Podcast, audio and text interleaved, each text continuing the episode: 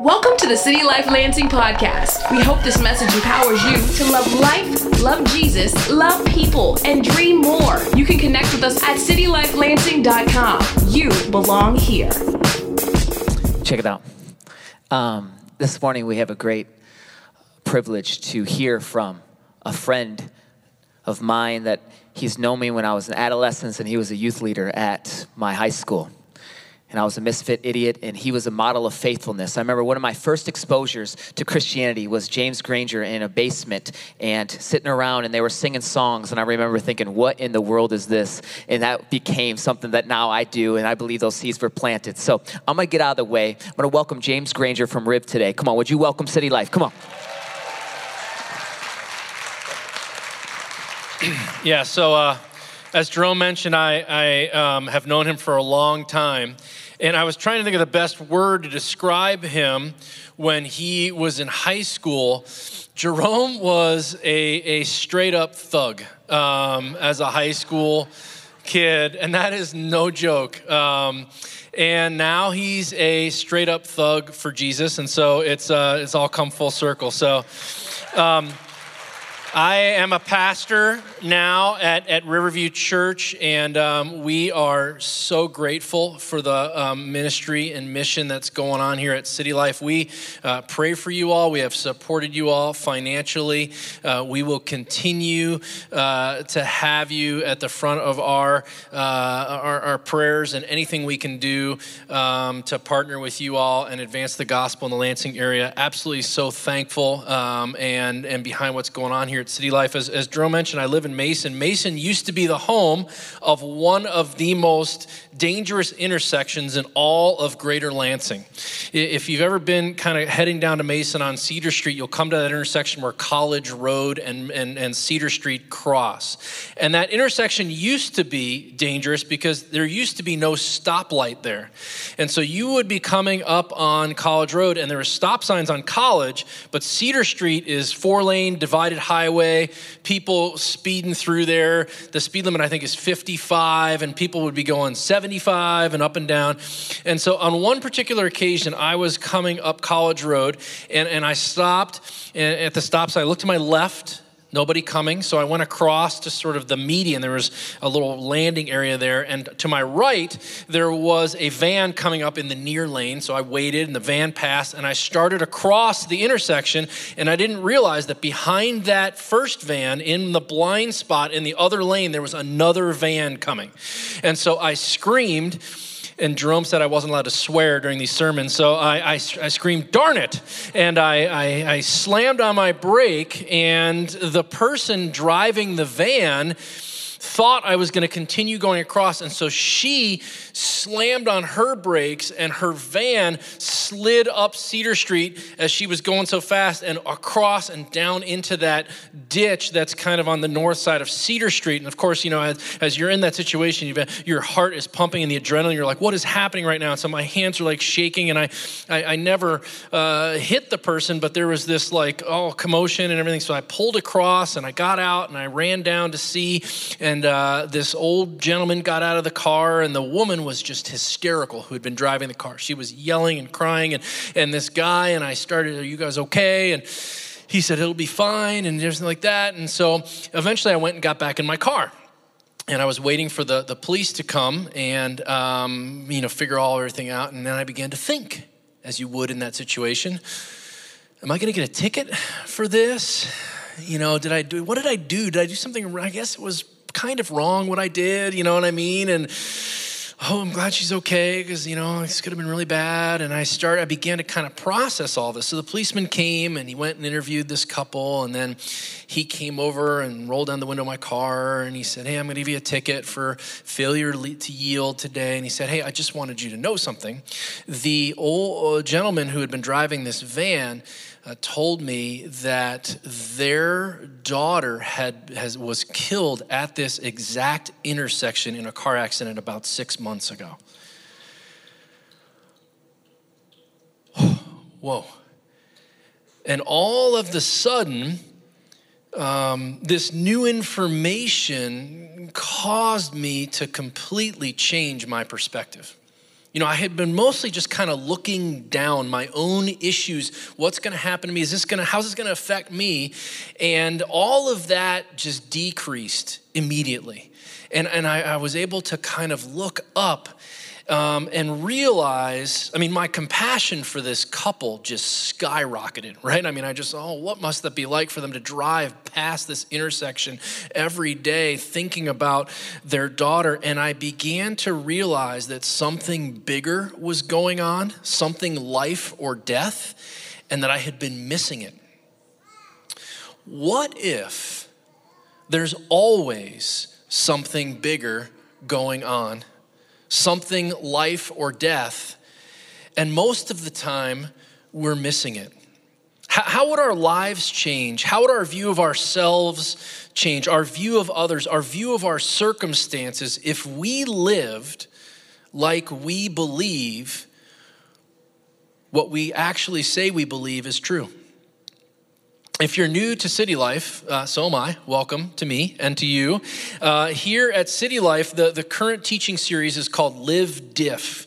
The idea being, I think, that those who live, who follow Jesus Christ, have an opportunity to live their lives in a distinct way, to live differently in order to bring glory to God. There's something that God does that changes you, that sort of makes you stand out as a follower of Christ.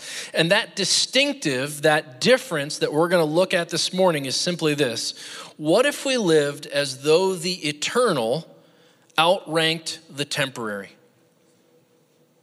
Paul says it this way in Romans chapter 8, verse 18. He says, For I consider, this is what Paul believes to be true, I consider that the sufferings of this present time are not worth comparing with the glory that is to be revealed to us. Say that with me, okay? Romans 8, 18. It's up on the screen behind me. Ready? For I consider that the sufferings of this present time are not worth comparing with the glory that is to be revealed to us. Will you consider that with me, with Paul, this morning? Now be careful because most people do not consider this to be true, at least in the way they live. Most people, this myself included, spend the bulk of their time and effort trying to milk as much as they possibly can out of the current moment right? It's all about me here now. We get wrapped up, sort of head down.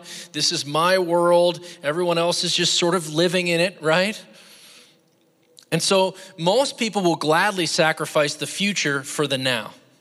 That's why the average American household carries about $7,000 in credit card debt. That's just the average. That includes the people who carry zero into that average.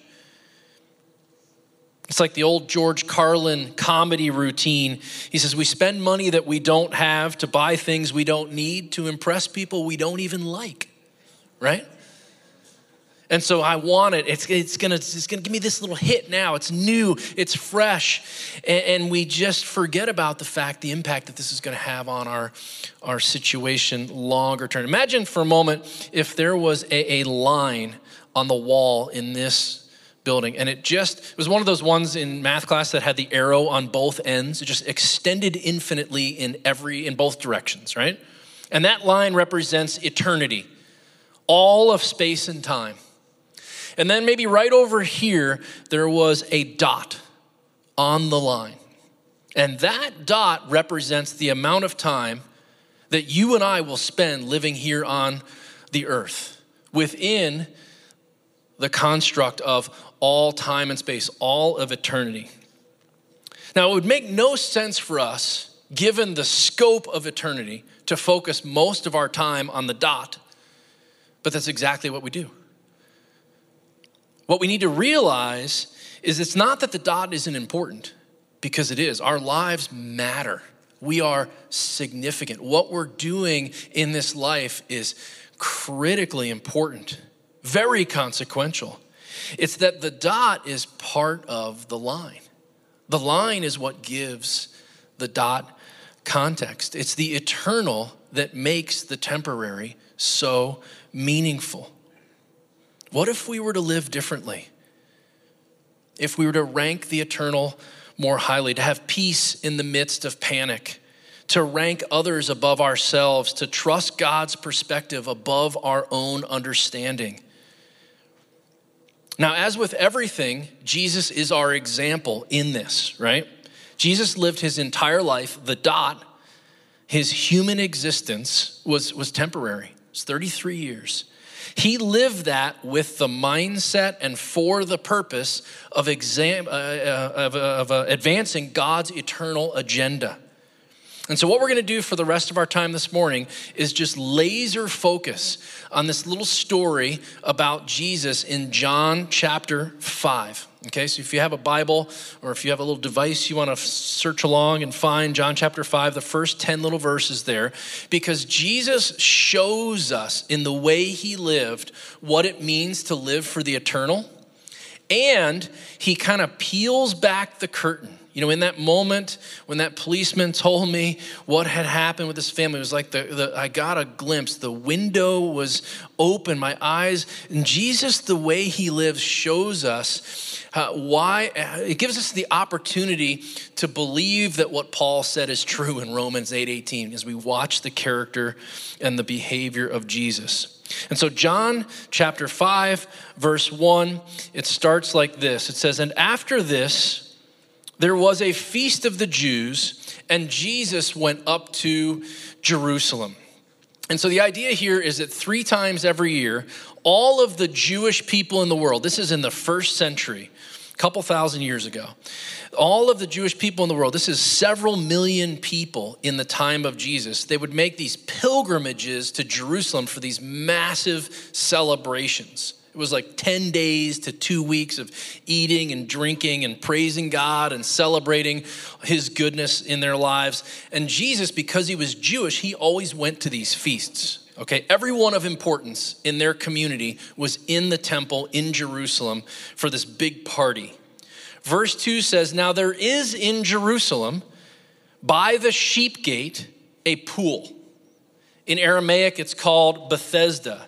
It has five roofed colonnades. Okay, so it's like a covered porchway or archways over the top of this kind of pavilion. In these archways lay a multitude of invalids, blind, lame, and paralyzed. Okay, so what's going on here is one aspect of the, of the Passover is that each family would bring a, a, lamb with them to make an offering. They would actually sacrifice this lamb, and it represented, it symbolized their confessing their sins to God, their asking for his forgiveness, their commitment to God. They would do that every year.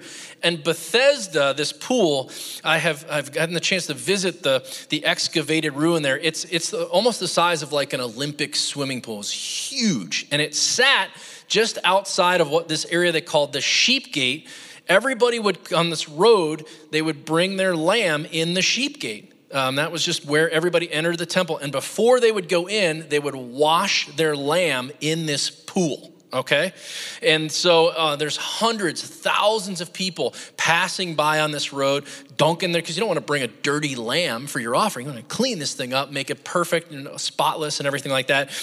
On the other side of the pool, you see there in the story, there was people that were sick that were gathering there. And so there is this sort of stairwell and this kind of covered area um, where there's people that, uh, as you can see in the text, blind people, lame, paralyzed. It's kind of like their version of a hospital. In fact, I lived in Cincinnati for a while, and the hospital network in Cincinnati is called Bethesda. Uh, it means uh, house of mercy. Uh, uh, uh, the, the word there, Bethesda. And so you can kind of picture the scene. There's thousands of people passing on one side of the pool, and they're all excited. They're fired up. They're going in for the party. We got our lambs. We're there's this big buzz, this big momentum. And right there on the other side, there is this broken, desperate community of hurt. I mean, the irony of this, um, it's, it, I think our cities can feel this way, right? I mean, it's like we walk right by the homeless shelter on the way to a playoff game. And it's this weird dichotomy where there's both and happening at the same time. Now, I'm going to step out of the text here for a moment and just share a little bit with you. My family uh, can relate a little bit to, to, that feeling of what it must have been like for those infirmed, ill people to watch this thing happening as it's been passing by. Because as you can see there, we have, it's a sweet picture. Look at us. That's me over there, and my wife there in the middle. We have three boys, and uh, Sam Jay, and then Luke here in the front. Um, last August, Luke received in our family a very, very serious diagnosis. Luke has a, a rare form of cancer, and it is life threatening. It, is, um, it was just an absolutely devastating whole situation where Luke has had multiple surgeries. Um, he's been through over a year of, of chemotherapy. Um, he did 56 days of radiation treatments. And some of you, I can see you shaking your head, you or somebody that you know has been through some of this stuff. And it is just as terrible as it sounds. I mean, it is very, very terrible. Um, we love Luke. Um, his prognosis is guarded, but it has been slowly, steadily. Every time they scan his body, they see a little bit less and less and less of this cancer. And we have, there's so many people have been praying for. In fact, um, a couple weeks ago, this crew from City Life came to my house and brought a meal to our house, which was awesome. I don't know if I'm, what's this guy right here was there, and a couple other people. And, and um, we have, if you want to, uh, join in praying for Luke, we have a, a blog set up. I think I put the uh, address to that blog on the, uh, the, on one of the slides. She can pop that up for us. But you can uh, join, maybe bring a meal to us, something like that. Do we have that address? Yes? No? Maybe? Oh, it's on the bottom. I can't see the bottom for because of the thing there. So maybe snap a picture of that if you want to do that. But but we can relate to this vibe at Bethesda uh, because Luke has felt like, you know, I'm stuck in the hospital. Uh, I'm trapped in this illness. And he can look out the window literally sometimes and see the sun shining, see the cars. We're, we're, we're being treated there at DeVos in downtown Grand Rapids. And it's right in the middle of just life is happening. It's just a bursting area, and everybody's just buzzing by as he's just sort of stuck on the 10th floor or the 9th floor. Not, I mean, I, I can feel sort of that tension that must have been happening, this desperate, sort of exhausted, am I ever going to get better feeling. That's, that's Bethesda. Verse 5 says this One man was there who had been an invalid for 38 years. Can you imagine? 38 years. I get sick for a couple days. I'm not that much fun to be around, right? I mean, Luke has been 16 months. It's felt like 38 years. I mean, this is this is lonely. It's it's discouraging. I think that word invalid is really interesting, isn't it? Because you feel invalid when you're that person. Do I even matter? Does anybody even remember I mean, he's been sick for so long. It's like that's just the guy. He's sick. I mean, his family, right? The spiritual suffering that this guy must have undergone. Uh, in that community, you were considered unclean. He's outside of the temple, uh, watching as sort of the celebration. He can hear it on the other side of the wall.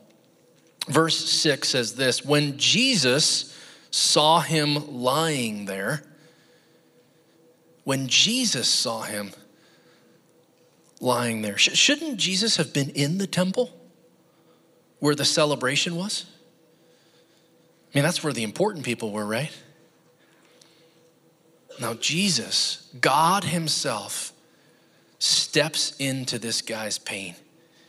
He shows up. When Jesus saw him lying there and knew that he had already been there a long time, he said to him, do you wish to get well? Now, that seems like a dumb question. Maybe a bit of a mean question. Are you serious? 38 years? Do I wish to get well? Yeah, I think I do. right? But here's Jesus, right? He's, he's brilliant with these questions. Here's the idea here, I think. I think this is true for us too. That oftentimes the fear of change that we have inside of us is greater than the desire we have to get well. It's like this guy is, is miserable, but it's his miserable, right? You known people like that? They're, they're, they're in this situation and it's just destructive, but they won't get out of it. I, I think Jesus' question here is Do you wish to get well really? Because if you do, why are you hanging out here for 38 years? What are you doing? And the sick guy has an answer. Verse 7, he says, Sir, I have no one to put me in the pool when the water is stirred up. While I am going, another steps down before me. So there's something about these pools. We're not exactly sure. The scholar is different, but the, we know for sure the water would move in the pools, the, the pool of Bethesda. Some scholars say there's actually runoff from the temple, uh, the gutter system there. Some say it was an angel of God would stir the waters, or maybe there was a Greek myth or something. We don't know for sure, but they believed this is why they were congregated there, that the first person to get into the water, when the water would stir, they believed that person would be healed. And so there is just this mad dash the guy's like describing. Every time the water stirs, everybody's literally stepping on top and over the top of me, and I can't get there because I'm my particular illness. I can't move he's in you know he's invalid invalid. And and the blind guys are diving in or just chasing whatever that can, can have more mobility. And so we all have these pools right? This is the the person or the place or, or whatever is out in front of us the what if where our hope lies right?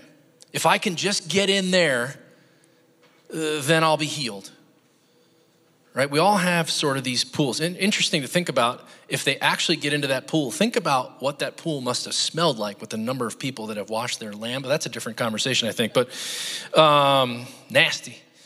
For some people, money and wealth and affluence, that's their pool. If I can just get to here and I can build this level, then uh, everything will be fine. I'll be healed. For some people, it's pleasure is their pool, or success, or comfort. If only if only I could get into this career. If only I could be in a relationship with that person. If only I could be out of a relationship with that person, right? We all have sort of this if only, what if sort of mindset. And most pools that we think are going to satisfy, they're, they're temporary. We kind of have our heads down, right? If they offer any relief at all, and most of them offer something, it, it doesn't last very long. I think it's worth asking is it possible that the pools that you're trying to jump into to find life won't give you the life that you're seeking? See, the true test of, of, the effectiveness, the value of your pool is what happens, does it, does it, what does it do when life really happens, right? When you get passed over for the promotion, when your marriage starts to fall apart, when the doctor calls, when you've been sick for 38 years, you know, people in those situations aren't thinking, oh, I just hope the Lions win. You know, I just, I hope I get the parking spot, or I hope I, you know, there's all these little temporary things that we are so stuck on, right? Where is your hope? Is it in the temporary or, or the eternal? Jesus walks into this guy's life, and the very definition of hope for this guy changes. Verse 8 says, Jesus said to him, the guy said, I can't get in the pool. People are climbing over me. And so Jesus' response is, Get up. Get up. Pick up your mat and walk. Forget about the pool. And at once, boom, the man was healed. And he took up his mat and he walked the unlimited power of God on display in the voice of Jesus. He speaks, and immediately the man became well, completely healed. I picture him like one of those little baby deer that was just born. Man walked in 38 years just trying to figure out how and just like imagine, oh my gosh, I can do this. This is crazy. So, so Luke, um, a part of his treatment, like I mentioned, has been that he's had some surgeries. And one of the surgeries he had on his, on his leg, the, um, at DeVos, where he's being treated, they have these uh, they have these guys called uh, people there that work. They're called child life specialists that help you as a child to navigate difficult situations, blood draws and surgeries, that kind of a thing.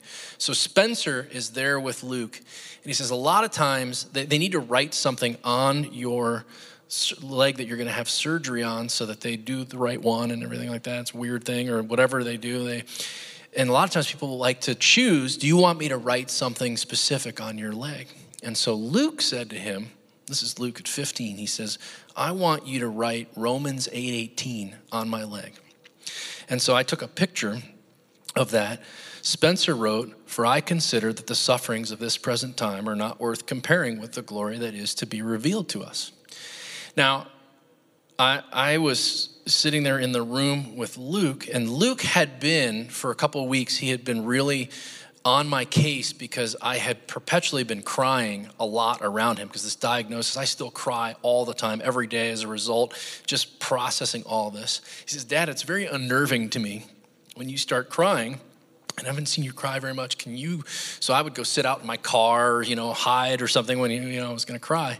And I said, look, if you don't want me to cry when I'm around you, then don't have Romans 8:18 written on your leg in front of me because I'm going to cry for like the next three hours of that. But it was Luke teaching me through the wisdom of God's word the perspective that I, uh, you know, his leg is his leg.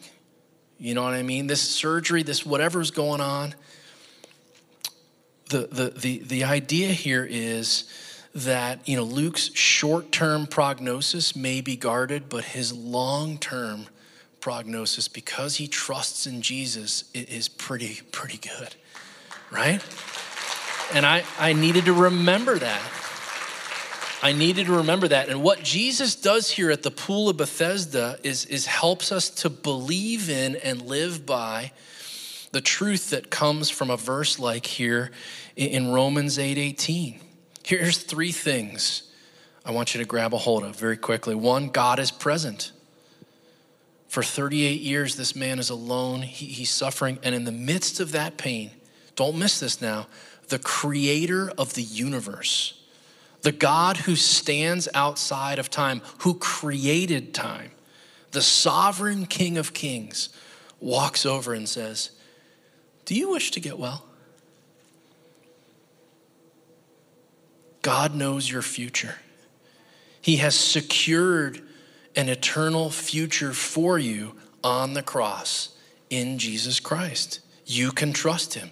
He is present. Secondly, he's powerful. I just love the fact that the sound of his voice, sickness just runs and hides. It's gone.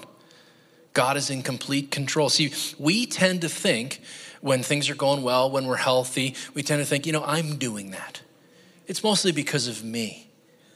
I'm better because I'm not sick than people that are. And we have this mindset. We, if we're honest, we tend to think that way. And when we get sick and then things get, then we think, I got better, right?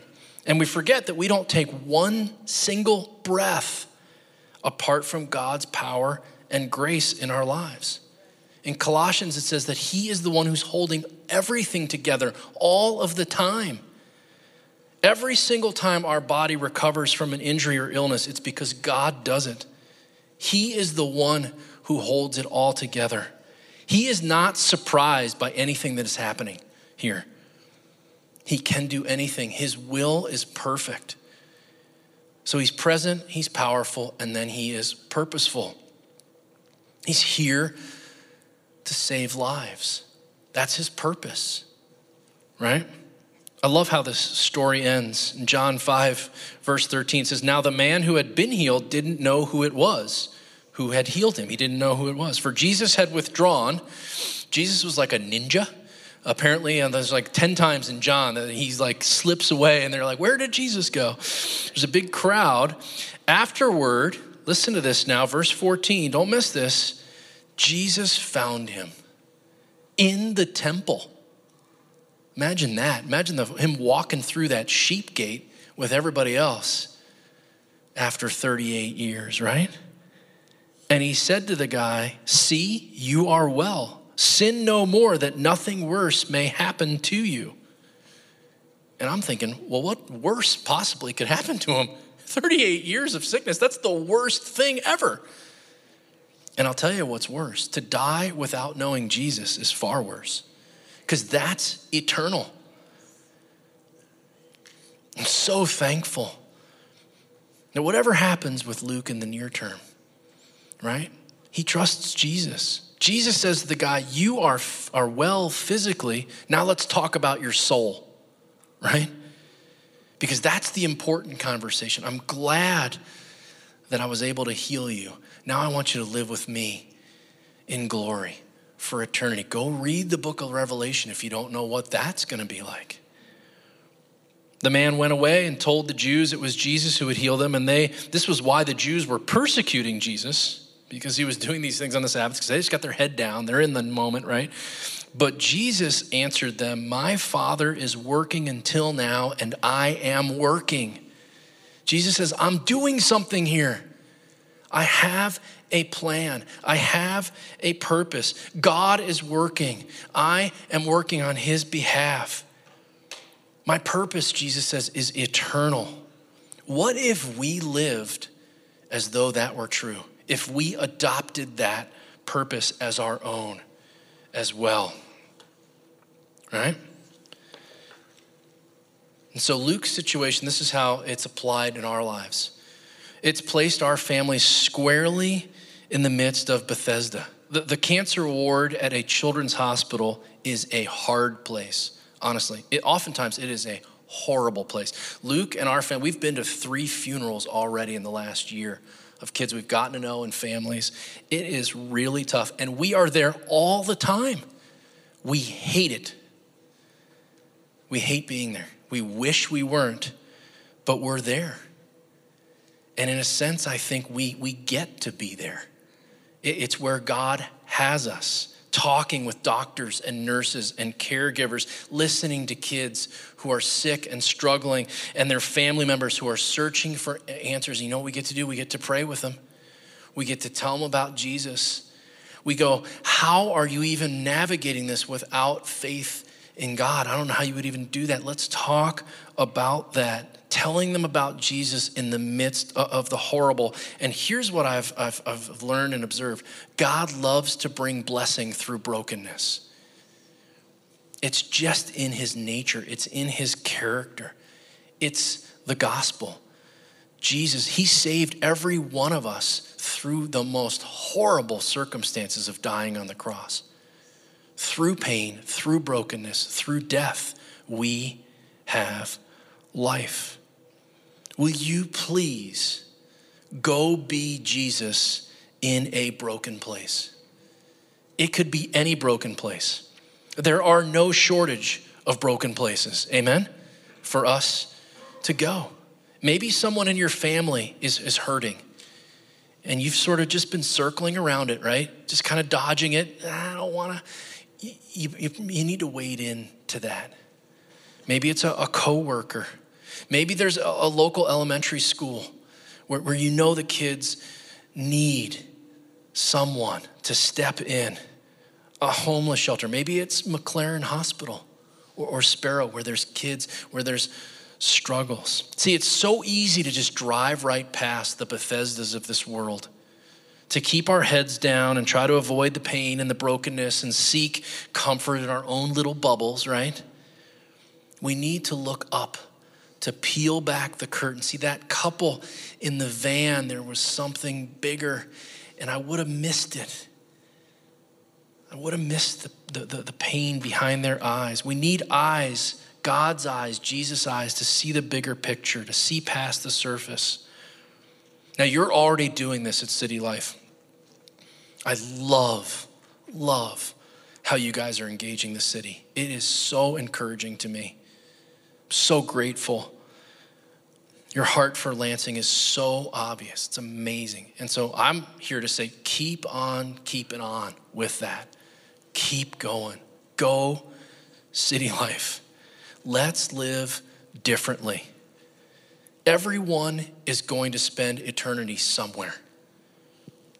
Let's sacrifice the temporary for the eternal. In how we leverage our time, our finances, our, our influence, that's a worthwhile trade. In the way we think, in the decisions we make, let's lay down our very lives if we have to, to show people Jesus and help them get saved. Amen? And so I'm gonna have Jerome come on up here and join me. We're gonna say it one more time together. Say it with me. Romans 8:18. this will be our, our closing prayer. You guys ready? For I consider that the sufferings of this present time are not worth comparing with the glory that is to be revealed to us. Amen. Thank you, Pastor James.